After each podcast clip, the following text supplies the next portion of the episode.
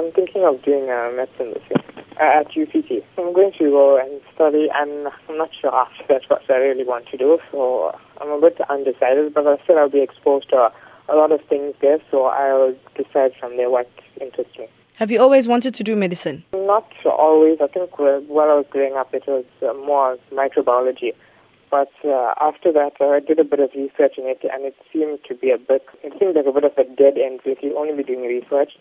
But I really had a passion for biology and stuff, so I really uh, researched more on medicine, and I felt that I really started to like it. What do you need to fulfill your study plans? Well, I was hoping more for the bursary or something, but uh, nothing seems to, or a scholarship, but uh, nothing seems to have come to it yet. How can people help you achieve your goals, though?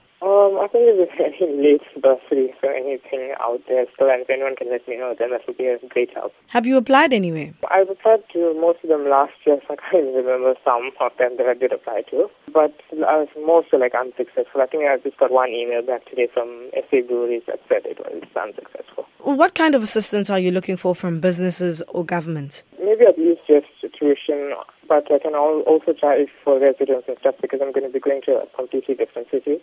But even if it's just tuition for now, I'll be grateful. Have you maybe thought of studying much closer to home? I actually didn't apply to UKZN for medicine because I applied for pharmacy over here, and I had to have it as a first choice or something, and you also had to have medicine as a first choice. And then UCT didn't have pharmacy, so I said I'll put medicine there, I'll put pharmacy here at UKZN. And you were accepted at UCT?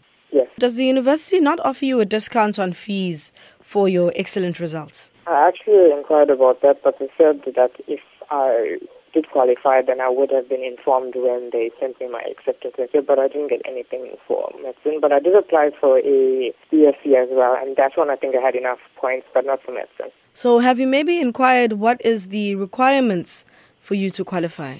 No, just a few points short. About I think 15 points short. Yeah. I'm definitely scared because it's going to be a lot more difficult now that I'm going to university, and it's a new chapter in my life, kind of. So definitely scary, but I'm also a bit excited for it because I like accepting challenges and life and stuff. So I'm looking forward to it, but I'm also very nervous at the same time.